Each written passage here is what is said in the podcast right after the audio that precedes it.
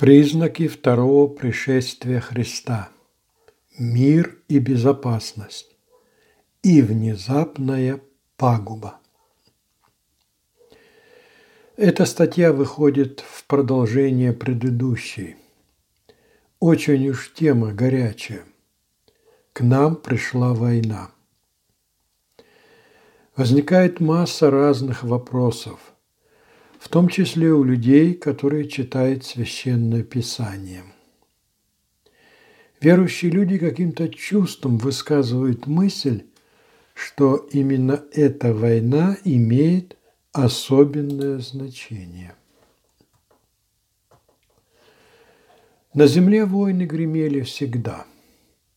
Уже при нашей памяти немало войн по своим злодеяниям и последствиям были гораздо страшнее, чем это. Хотя, конечно, боль невозможно сравнивать, но все же. Лишь один пример. В 1994 году в африканской стране Руанда вспыхнула межплеменная вражда. Столкнулись между собой два местных племени – хуту и тутси. Оба племени фактически представляют собой один родственный народ. У них очень схожий язык. Они внешне практически неотличимы. У них было множество совместных браков, можно сказать, как у русских и украинцев. И вот хитрые политики столкнули между собой эти два наивных братских народа. Началась братоубийственная война, в которой одно племя взяло вверх.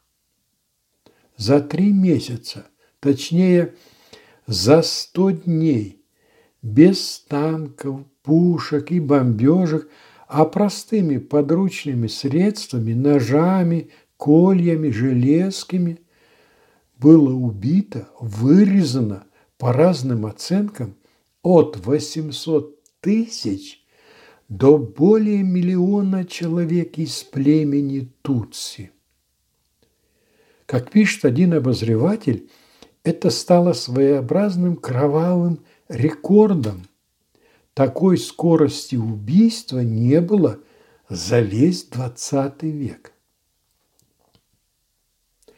Однако ужасные кровавые события в африканской стране Руанда мало кого интересовали.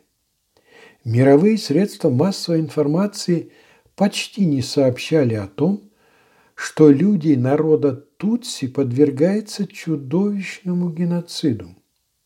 А высокоцивилизованные державы не торопились остановить бессмысленное кровопролитие. Это лишь один из фактов, когда вспыхнувшая где-то война воспринимается другими странами спокойно, даже обыденно. Таких примеров, когда начавшаяся война почти никого из остального мира не интересует, много. А вот война в Украине всколыхнула всех.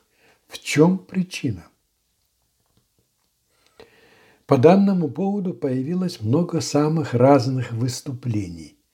У всех у них в той либо в иной мере так или по-другому проскальзывает мысль, что эта война имеет глобальное общемировое значение, после которой мир уже не будет прежним. Богословские авторы находят в Библии объяснение нынешней военной операции на Украине. Они утверждают, что, мол, уже началось, что за этими событиями последуют и другие, которые приведут к завершению мировой системы вещей и ко второму пришествию Господа Иисуса Христа. Итак, Действительно, можно ли в Библии найти какое-то пояснение по этому вопросу? И правда ли, что военное столкновение двух братских славянских народов служит предвестником наступающего второго пришествия Христа? Попробуем рассмотреть эти вопросы по священному Писанию. Признаки пришествия Христа. Скажи нам, когда это будет и какой признак твоего пришествия и кончины века? Такой прямой вопрос ученики задали Христу. Иисус им ответил. А апостолы поняли смысл ответа Христа, чего, к сожалению, нельзя сказать о миллионах других верующих. До наших дней ответ Христа непонятен многим христианам, как имеющим, так и не имеющим официальных духовных званий. От читателей Евангелий ответ Иисуса требует внимательного и хладнокровного подхода, потому как представляет собой божественное пророчество, касающееся конца злого мира. Ответ Иисуса построен очень своеобразно. О том, что религиозным людям непонятен ответ Христа, свидетельствует неимоверное количество самых разных проповедей, целых учений, утверждавших о том, что, мол, второе пришествие Христа уже наступает. Много бед и горя принесли народам религиозные предсказания о скором конце света – о приблизившемся Армагеддоне и тому подобное. Все толкования и выводы о конце мира вроде бы строились на основе ответа Христа, который он дал своим ученикам. И все они показывают, что их авторы не поняли ответ Христа. Как следствие, они сами заблудились а затем ввели в заблуждение своих слушателей. Уникальность ответа Христа. Иисус, отвечая на вопрос о конце мира и своем втором пришествии, начал речь совсем не с объяснения того, как и когда и каким образом состоится его второе пришествие. Отвечая на вопрос о конце мира, Иисус начал разговор с прямо противоположного. Иисус начал говорить о том, что не будет означать конец мира.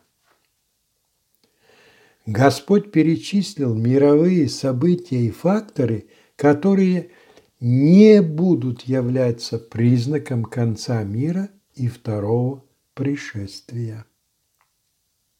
Иисус четко и сразу предупредил учеников, чтобы они, увидев определенные грядущие ужасные мировые происшествия и события, не приняли эти события за признак наступления конца мира. Что сказал Иисус? Читаем услышите о войнах и о военных слухах. Смотрите, не ужасайтесь, ибо надлежит всему тому быть. Но это еще не конец. Ибо восстанет народ на народ, и царство на царство, и будут глады, моры и землетрясения по местам. Все же это начало болезней. Обратим внимание на слова Христа. Это еще не конец. Все же это начало болезни. Отвечая на вопрос учеников, когда это будет и какой признак твоего пришествия, Господь сказал, что на земле воцарится ложь, что на земле будут войны, что к народам придут голода и болезни, что разразятся по местам землетрясения. Также Иисус подчеркнул, что в народах будет уныние и недоумение, что люди будут издыхать от страха и ожидания бедствий, грядущих на землю и так далее.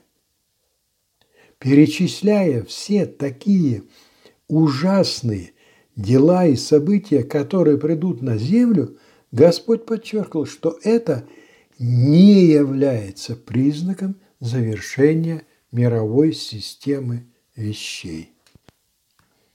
Скажем еще раз. Иисус имел в виду, что мировая ложь, лжехристы и лжепророки, войны, восстания, голода, природные катаклизмы, страхи, ожидания бедствий, то есть весь неимоверный ужас мировой системы вещей, все это не будет означать конец мира, ибо все такие дела на самом деле представляют собой, в кавычках, нормальную жизнь безбожной системы вещей. Этому всему надлежит быть. По-другому в мире безбожия не бывает. Горькое разочарование, постигшее не понявших ответ Христа. Для учеников Иисуса мысль о том, что мировые бедствия не означают конец безбожного мира, по сути является ключевой. К сожалению, повторим, не все поняли ее. Очень многие искренние религиозные деятели неправильно прочитали слова Господа. Они за признак наступления конца мира приняли описания, которыми Господь характеризовал наступающий безбожный мир. Наблюдая исполнение слов Господа, эти религиозные деятели решили – что могут объявить о наступающем конце мира. Как они промахнулись! Всех, кто не понял слова Господа, постигло горькое разочарование. Увидев голода, моры, войны, страхи, ужасы, они подумали, что наступает конец мира. Они категорически ошиблись поскольку приняли за признак наступления конца то, что признаком конца не было и не является. Неотвечающий ответ Христа Естественным образом теперь у нас возникает вопрос, что же все-таки является признаком наступления конца мира и второго пришествия Христа – как нам правильно понять ответ Иисуса, который Он дал своим ученикам? Размышляя над смыслом ответа Господа, мы можем сделать удивительный на первый взгляд вывод. У внимательного исследователя складывается впечатление, что Иисус фактически не ответил на вопрос, когда это будет и какой признак твоего пришествия и кончины века. Отвечая ученикам, Господь перечислил то, что не будет означать конец мировой системы вещей. А вот о том, что будет означать конец мира, Господь, по сути, не сказал или же сказал как-то расплывчато. Даже, например, слова Христа – и проповедано будет сие Евангелие Царствие по всей вселенной, во свидетельство всем народам, и тогда придет конец. Даже данная фраза не вносит ясности. Ведь немного выше Иисус говорит, что восстанут лжехристы и лжепророки и обманут многих. То есть лжепророки будут пророчествовать. Они будут проповедовать и проповедовать ложь. И многие поверят их лживым проповедям. А это значит, что и факт глобальной проповеди не является каким-то сильным, определяющим или означающим наступление конца мира признаком, потому как появится много лживых, проповедников и лживых проповедей. Приду как тать. Кто в целом понимает учение Христа Иисуса, тот сможет уразуметь, почему Господь именно таким образом сформулировал свой ответ.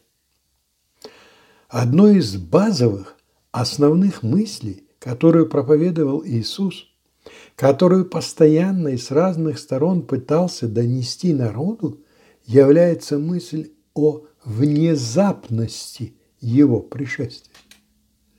Эта мысль проходит красной строкой во всем учении Христа. Никто не знает, когда Он придет. Если так, если даже ангелы не знают о дне, том и часе, то какой может быть признак этого самого дня и часа? Никакого. Пришествие Господа невозможно ни предвидеть, ни предсказать. Он действительно придет как тать. Ели, пили, веселились и не думали. Содомский пир во время чумы. Господь учил, что безбожный мир не будет его ждать и не выйдет его встречать. Перед вторым пришествием Христа грешный мир будет жить своей жизнью, строить свои планы, добиваться своих целей и не думать о Христе. Читаем. О дне же том и часе никто не знает, ни ангелы небесные, а только Отец мой один. Но как было во дни Ноя, так будет и в пришествии Сына Человеческого. Ибо, как во дни перед потопом, ели, пили, женились и выходили замуж – до того дня, как Ной вошел в ковчег. И не думали, пока не пришел потоп и не истребил всех. Так будет и пришествие Сына Человеческого.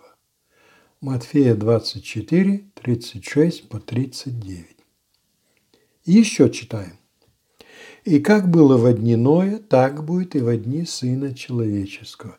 Ели, пили, женились, выходили замуж – до того дня, как вошел Ной в ковчег, и пришел потоп и погубил всех.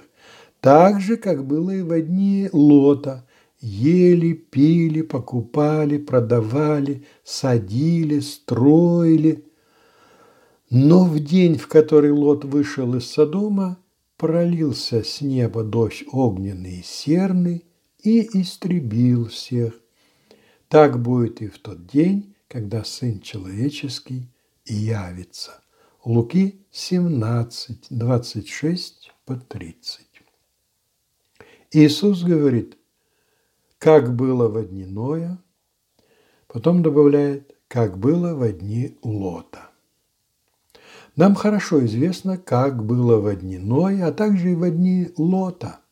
О днях Ноя написано, «И возрел Господь на землю, и вот она растлена, ибо всякая плоть извратила путь свой на земле. Бытие, шестая глава. О днях Лота сказано так. Жители же Содомские были злы и весьма грешны перед Господом. Бытие 13, 13. Итак, Иисус говорит, что перед Его вторым пришествием злой мир будет представлять собой сумму грехов и злодеяний, объединив зло и мерзости мира и допотопного, и содомского. То есть перед вторым пришествием Христа мировое зло, мировое противление Божьим заповедям достигнет своей высшей критической точки. На Земле воцарится всеобщий разврат, растление на глобальном, на общецивилизационном уровне. Мир и безопасность – внезапная пагуба. Итак, Иисус говорил, что весь мир будет раздираем, раздираем войнами, голодами, эпидемиями, стихийными бедствиями, страхами. Затем, продолжая речь, Господь сказал, что перед вторым пришествием люди будут есть, пить, играть свадьбы и так далее. Напрашивается вопрос, нет ли здесь противоречия? Как можно есть, пить, жениться, выходить замуж, садить, строить, если гремит война, если свирепствует голод, эпидемия и природные стихии? По-видимому, подробности сообщает апостол Павел. В первом послании к фессалоникийцам апостол пишет. О временах же и сроках нет нужды писать вам, братья. Ибо сами вы достоверно знаете, что день Господень так придет, как тать ночью. Ибо, когда будут говорить мир и безопасность, тогда внезапно постигнет их пагуба, подобно как мука родами постигает имеющую в чреве, и не избегнут. 1 Фессалоникийцам, 5 глава. Внимательное прочтение мысли апостола о мире и безопасности, а также исследование других текстов Писания, которых очень много, и которых я здесь не привожу из-за нехватки места, внимательное прочтение всех таких текстов и пророчеств свидетельствует о том, что перед вторым пришествием Христа – перед самым его приходом на земле установится некое спокойствие, как бы затишье перед бурей, так что люди подумают, что все угрозы миновали, что наконец-то наступил мир и безопасность. И вот, когда люди с этим согласятся, тогда и придет к ним пагуба. Конец мира придет внезапно, как тать, как мука родами постигает беременную так, что избежать, отложить, а отстрочить не получится. Пока идут войны, пока в мире господствуют страхи, ужасы, недоумения и так далее, пока все это имеется, конца грешного мира не будет. Конец придет тот момент, когда страхи прекратятся, когда люди по смыслу скажут, ну все – мы преодолели свои проблемы, теперь к нам пришла хорошая жизнь. Тайна зверя.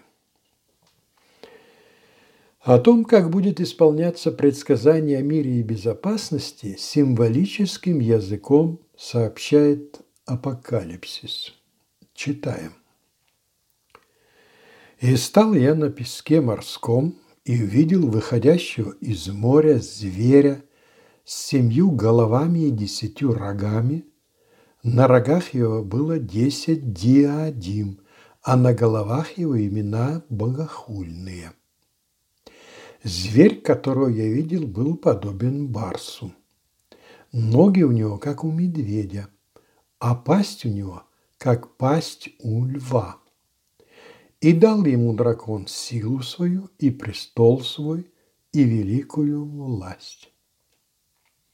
И видел я, что одна из голов его как, бы смертельно была ранена, но эта смертельная рана исцелела. И дивилась вся земля, следя за зверем и поклонились дракону, который дал власть зверю, и поклонились зверю, говоря, кто подобен зверю сему, и кто может сразиться с ним. Откровение, 13 глава. Страшный зверь, вышедший из моря, представляет собой систему, которую породит, породит, создаст отчужденное от Бога человечество. Порожденная человечеством система вещей по своей природе будет очень злой, свирепой, кровожадной, как сумма или гибрид всех имеющихся на земле хищников. У зверя семь голов. Что такое голова? Голова – это мозги, мысли, учения, идеи. Созданная безбожным человечеством система имеет семь голов, то есть в ее распоряжении полный духовный комплект злых идей и учений. Все они имеют одну целенаправленность – противодействовать Божьим законам. Потому говорится, на головах его имена богохульные. Семь голов несут на себе десять рогов с коронами. На рогах его десять диадим. Эти рога есть мировые правительства. Все мировые правительства в духовном смысле базируются на головах зверя, то есть все мировые правительства руководствуются идеями, учениями, которые по своему смыслу являются богохульными. Однако среди голов зверя видим одну, которая смертельно ранена. Что это за голова или что это за идея со смертельной раной? Следует обратить внимание, что эта голова не получила рану после выхода зверя. Она такой уже раненной вышла из моря она сразу была смертельно ранена, так сказать, от начала. Но потом, когда зверь вышел из моря, эта смертельная рана вдруг исцелела, вылечилась. Это вызвало чрезвычайное удивление народов. Как показывает апокалипсис, исцеление смертельной раны в значительной мере способствовало тому, что люди быстро поклонились дракону и зверю. Образ головы со смертельной раной показывает, что в арсенале идей, учений, мировой системы вещей будет одна какая-то мертвая, неприемлемая, невозможная идея или учение. А затем эта невозможная и нереальная идея вдруг исцелеет, окажется живой и действенной. Именно эта идея сыграет основную, основную роль в том, что все люди признают власть и владычество зверя, то есть сатанинской системы. Применительно к пророчеству о мире и безопасности, зарезанная мечом, а потом ожившая голова зверя наводит на следующую мысль.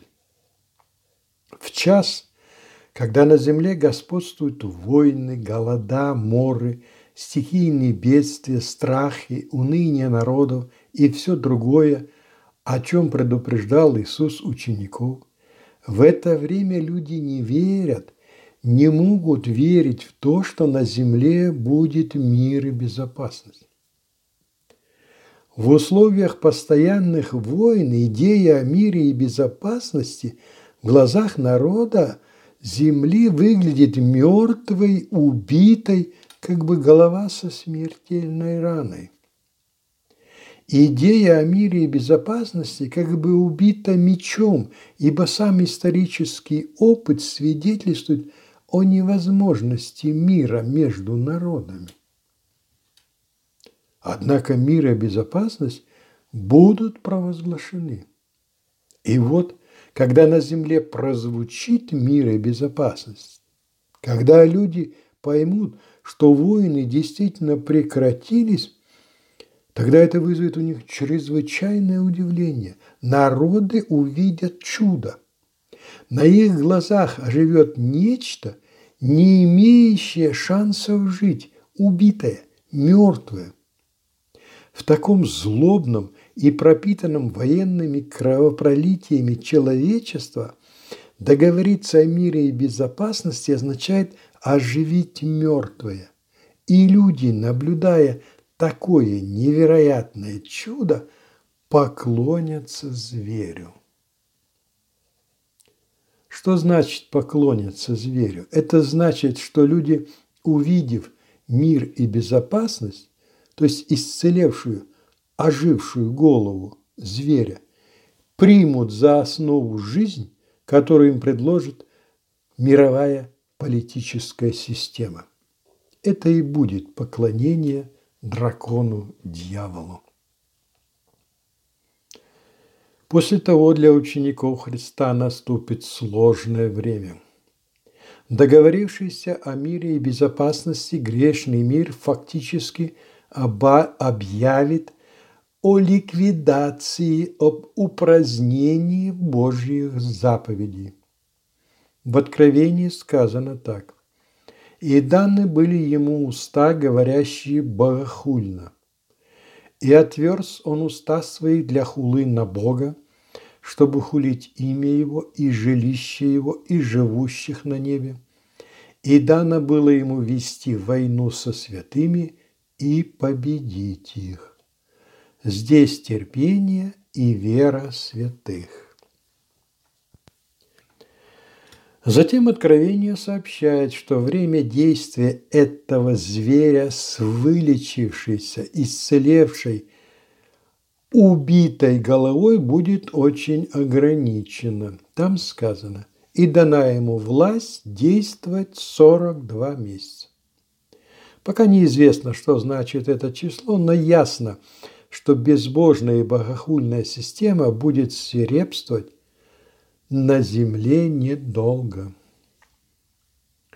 Вполне можно предполагать, что нынешняя война в Европе является грозным предвестником этих описанных в апокалипсисе событий. Победитель – Содом. Фактически на Украине сейчас идет война между Россией и НАТО во главе с Америкой. Ставки очень высоки. Обе стороны пошли в банк Такого не было никогда. Можно ли знать, кто победит в этой войне между Россией и Западом? Да, можно. Для такого заявления имеется мощное библейское основание. В библейском писании сказано, кто, вернее, что победит. И что же? В духовном смысле в этом беспрецедентном столкновении двух цивилизаций победит Содом, победит грех. В духовном смысле буквально военная победа любой из противоборствующих сторон, либо даже военная ничья особенного значения не имеет. Кто бы ни добился военной победы – Реальным победителем выйдет безбожное мировоззрение, грех и грешный стиль жизни. После войны или войн последует объявление мира и безопасности. Затем под руководством вышеупомянутого зверя на всей земле воцарится Содом и Гамора. И тогда исполнятся слова Господа – как было во дни Ноя и Лота, так будет и в день, когда Сын Человеческий явится. В условиях отсутствия военной опасности так называемые либеральные ценности овладеют всеми странами. Дух Содома и Гамора быстро проникнет во все народы, потому что грех очень привлекателен а люди по всей земле давно подготовлены к нему, поскольку отрешены от Христа. Наглядным примером служит именно западный мир. Они там, на Западе, прожили несколько десятков лет в условиях материального благополучия и без войны в своих границах. И вот они растлены. Мирные договоренности между ведущими державами, заключение пактов о взаимном ненападении, то есть провозглашение мира и безопасности, есть единственный путь, которым человечество избежит самоуничтожения в ядерной войне. Основные мировые державы пойдут на такой шаг, невзирая на взаимную звериную ненависть. У безбожной системы другого пути нет. Или мировая война и погибель цивилизации на Земле, или мир и безопасность, а с ним и всеобщее растление. В мире, который отвернулся от Бога, третьего пути нет. Однако эти оба пути все равно ведут грешный мир погибель. Для учеников Христа, для тех, которые ожидают Божье Царство, нет никакой разницы, кто победит или не победит в этой, а равно и в любой другой войне. Мир все равно будет противиться Господу Христу. Верующим людям, праведникам, в любом случае будет все труднее и труднее жить по заповедям Бога. Подлинный ответ Иисуса. Выше говорилось, что Иисус как бы не ответил на вопрос учеников, учеников, когда это будет и какой признак твоего пришествия и кончины века. В действительности Господь ответил на этот вопрос учеников. Ответ Господа по божественному своеобразен и поучителен. По смыслу, отвечая ученикам, Господь сказал, чтобы его ученики прежде всего следили не за мировыми событиями. Господь повелел, чтобы его ученики, ожидая второе пришествие, следили за собой. Господь сказал – Смотрите же за собою, чтобы сердца ваши не отягчались объедением и пьянством, и заботами житейскими, и чтобы день тот не постиг на вас внезапно, ибо он, как сеть, найдет на всех живущих по всему лицу земли. Итак, бодрствуйте на всякое время и молитесь, да сподобитесь избежать всех сих будущих бедствий – и предстать пред Сына Человеческого. Луки 21, 34 по 36. Данное предостережение Иисуса хорошо дополняет его пророчество, что люди перед его приходом будут есть, пить, жениться, выходить замуж, садить, строить и не думать. Иллюзия мира и безопасности овладеет миром так, что и ученики Христа могут потерять свою духовную бдительность и уклониться в объедении пьянства и заботы житейской. Особенно такая опасность возрастет в те дни, когда после провозглашения мира и безопасности все люди на радостях начнут есть, пить и веселиться, что в исполнении безбожников будет означать повальный грех. Божьему человеку не нужен признак пришествия Христа. Божий человек готов к приходу Христа в любой момент. А кто не готов, тот в очень в опасном положении, и тот, по-видимому, не Божий человек. Ему следует срочно пересмотреть свой духовный статус и прийти, прилепиться к Богу. И тогда признак наступления конца мира для него потеряет свое духовное и всякое другое значение, потому что человек будет во всякое время готовым к явлению Господа. Апостол Павел, рассказав о грядущем провозглашении мира и безопасности, и повторив слова Иисуса, что конец миру придет внезапно, затем сразу пишет в том же первом послании к фессалоникийцам. «Но вы, братья, не во тьме, чтобы день тот застал вас, как тать, ибо все вы сыны света и сыны дня. Мы не сыны ночи, ни тьмы, и так не будем спать, как и прочие, но будем бодрствовать и трезвиться, ибо спящие спят ночью, и упивающиеся упиваются ночью. Мы же, будучи сынами дня, дотрезвимся, облегшись в броню веры и любви и в шлем надежды спасения. Потому что Бог определил нас не на гнев, но к получению спасения через Господа нашего Иисуса Христа, умершего за нас, чтобы мы, бодрствуем ли или спим, жили вместе с Ним. 1 Фессалоникийцам 5, 4 по 10.